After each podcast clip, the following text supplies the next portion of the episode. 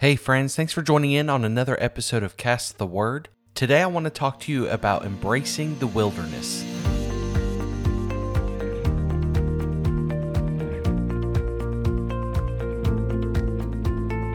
Guys, thank you so much for joining in on another episode today. I know it's been several months since we published our last episode, and I just want to thank you all for your continued support of this ministry and for also many of you just simply checking in on us, asking if we're okay. I'm glad to report that we are okay, but that I just decided to take a little bit of a sabbatical due to some things going on in my life, just some small changes but I am glad to be back with you, and I'm hopeful through God's help that we will be able to just simply pick back up where we started and keep trekking forward together. So, my title today is Embracing the Wilderness, and I'm pulling this idea from the scripture in Deuteronomy chapter 8, verse 2, that says, And thou shalt remember all the way which the Lord thy God led thee these forty years in the wilderness, to humble thee and to prove thee, to know what is in thine heart, whether thou would keep his commandments or not. Many Christian people relate the wilderness to a spiritually dry season in their walk with God. The wilderness is not a pleasant place to dwell in for many different reasons, and it's likened to a spiritual desert in our lives today. In the spiritual application, we can all more than likely look back in our walk with Christ and pinpoint certain seasons where we too might have been in a wilderness journey. But today I want to challenge our thinking just a bit. And instead of dreading or avoiding the wilderness and simply praying to get out of the wilderness, I want to challenge us today to embrace the wilderness season that we find ourselves in throughout our Christian walk with God. And why is that? Well, because I firmly believe that the wilderness is for our benefit. Even if we are in the wilderness, one thing to consider is that God will always be right by our side. And if you're in a spiritually dry season right now, then I hope that this message encourages you in some way. So let's address the comment that I made regarding the fact that the wilderness is for our benefit. And if you would allow me, I'd like to give you four points to drive that message home. The first point is that the wilderness is a time for separation and growth. What do I mean by that? Well, if we look back in Galatians 1, verse 15, we read about Paul's conversion, and there's a comment in that scripture about Paul spending three years alone. And most scholars tend to accept the fact that this time period might have been a gap in time in Paul's life for him to receive revelation from God. See, he had just been converted on the Damascus Road. And it might have been a time for Paul to pray and study. And see, Paul was a Jewish scholar. So now, as a convert to Christ, there was an opportunity for Paul to look back over the scripture that he knew so well, the Torah and the scripture of the in, in, what we call now the Old Testament, right? And look at that scripture through the revelation and through the lens of Jesus Christ through that experience he received on the Damascus Road. And some see that as an opportunity where Paul might have got alone with God and separated himself from the world and retrained his mind and just simply sought after God to grow and to transition from Saul to Paul. And after this time, he embarked on a most powerful ministry to the Gentiles. We read that all throughout the New Testament and through his epistles. After Moses fled Egypt, he journeyed into the wilderness for 40 years. And after this time, the Lord revealed himself to Moses through the burning bush and instructed him to be his mouthpiece to deliver the Israelites out of bondage. It took 40 years, but man, what a life changer that was, right? God carried the Israelites into the wilderness as well to separate them, to get them out of the lifestyle, customs, influence bondage, those shackles that they had in Egypt. God wanted the Israelites to depend on Him entirely throughout this transition and separation for their own benefit and for their own growth. But we read that They missed the mark a few times, didn't they? And and really we can kind of relate to that ourselves if we're honest. We read in Joshua chapter 1 that because of their disobedience and because of their lack of ability to fully rely on God, that first generation had to die off. And it was the next generation that rose up and conquered the promised land. Growth, maturity, and separation were required for them to progress forward. Listen to that. Growth, maturity, and separation were required to press forward, right? The wilderness journey is a time for transition, it's a time for separation, and it's a time for personal growth and maturity in the believer's life. We think sometimes and we pray, Lord, send me to the top of the mountain. Lord, send me beside those still waters. And the Lord wants to do those things, but sometimes we must reflect back and say, God, is there something in me that you want me to grow into? Or is there something in me that you want to get out of me, better said? Do you want me to grow into a more mature believer? The answer to that is always yes, right? Do you want to separate me from those around me so that I can get alone with, with you, Lord? It's the wilderness where some of those things line up. So I want to to to encourage you to embrace the wilderness and instead of always praying prayers of God lead me to the top of the mountain, recognize that it's in the valley where we learn. It's in the valley. See, it's easy to praise God and worship God and thank God and do all those things and bless God when we're on top of the mountain. But what about when we're in the valley? See, that's where it's hard to praise God. And I really feel like I want to drive this home right now, if I may, for just a moment. If you're in a dry season right now, if you feel like everything's piled up against you, if you feel like that you have no encouragement, let me encourage you right now and say that the Lord is still the lily in the valley. Seek Him out. Seek Him out and say, Lord, I'm in a I'm in the wilderness journey right now, God. Separate me and grow me for your benefit. Amen. Number two, the wilderness is a time of testing. The wilderness is a place of testing. The wilderness tests our ability and our resolve to keep pressing forward. The Israelites grew tired in their wilderness journey, right? They complained about the same bread from heaven.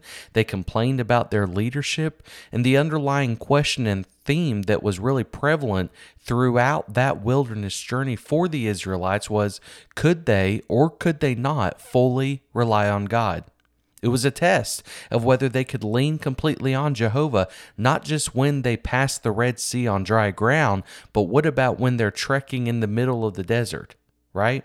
It's easy to trust God when Pharaoh's armies is marching up behind you and God all of a sudden opens up the Red Sea and you're able to walk through on dry ground and the, the waters crash over your enemies.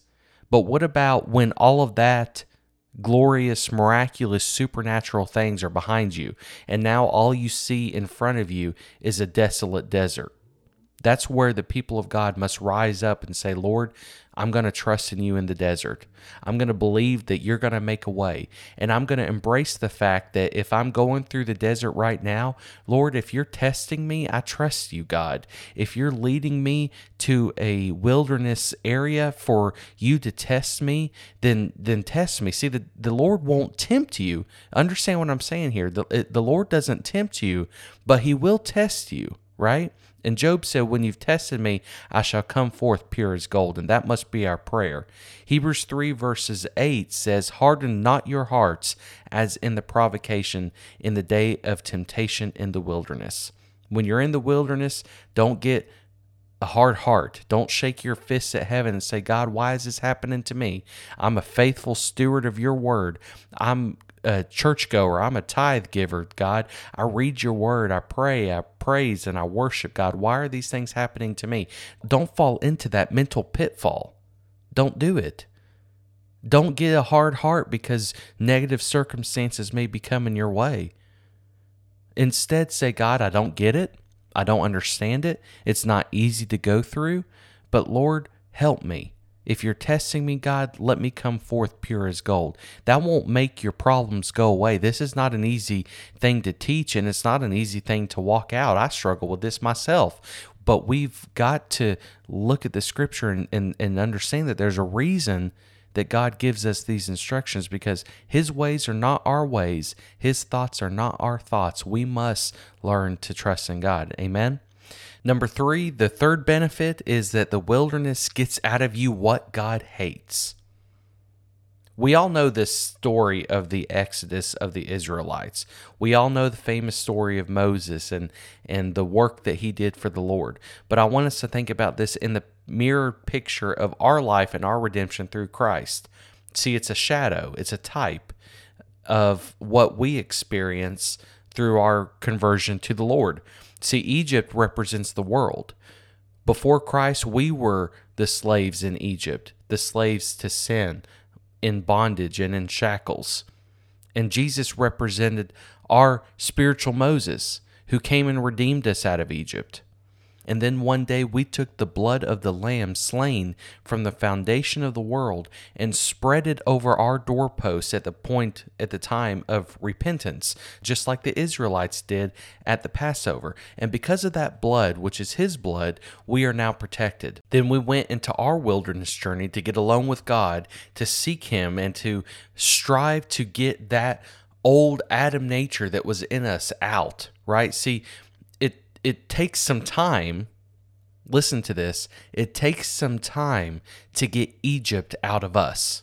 See, those lifestyles, those customs, those rituals, those pet sins that we walked in every day prior to our conversion to Christ, it takes some time. See, that old flesh nature is hard to get out of us, right?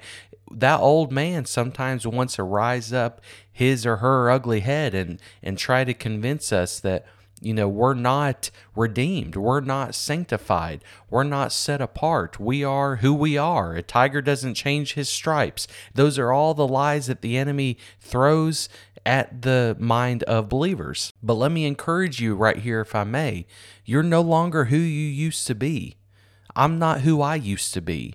I was bought with a price the price of the blood of the Lamb, and by His grace and by His mercy, and through His continuous patience in, in my life and continue his continued development in my life, I'm no longer who I used to be. He called us out of darkness and into his marvelous light. And because of that, I'm no longer who I used to be.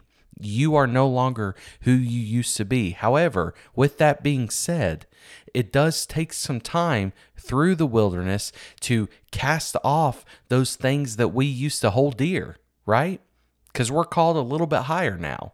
We're not called to continue walking in the sin that so easily besets us. Hebrews talks about that. Lay aside that sin that so easily besets you and keep pressing toward the mark. Amen.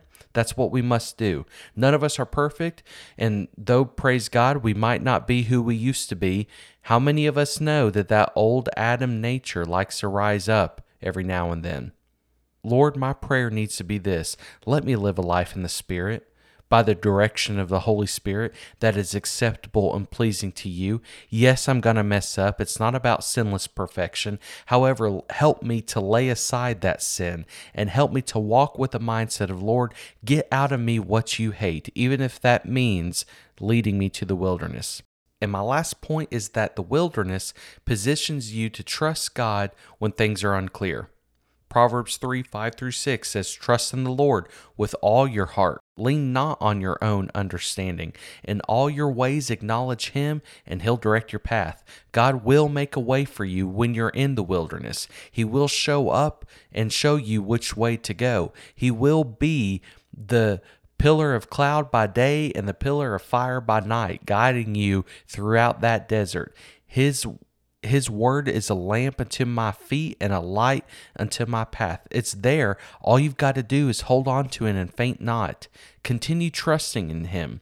Continue embracing the wilderness. Yes, it's difficult and hard, but say, God, I'm going to trust in you while I'm here because the wilderness puts us in a place and a posture of humility. It puts us in a place of just fully trusting in God, even when our circumstances are no longer pleasant.